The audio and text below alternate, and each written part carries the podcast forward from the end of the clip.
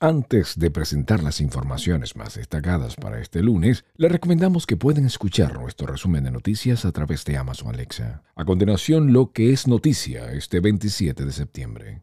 Angela Merkel, la mujer más poderosa del mundo, deja un legado imborrable para Alemania y toda Europa. Comisión de Derechos Humanos de la ONU le habló clarito a Maduro. No existe falsedades en nuestro informe. Estamos a nombre de Transcarga Express. Oposición venezolana reiteró su compromiso con la negociación en México. Organizaciones en Chile exigen al gobierno de Sebastián Piñera cambiar la política migratoria. Profesionales integrales, la solución para tu TPS.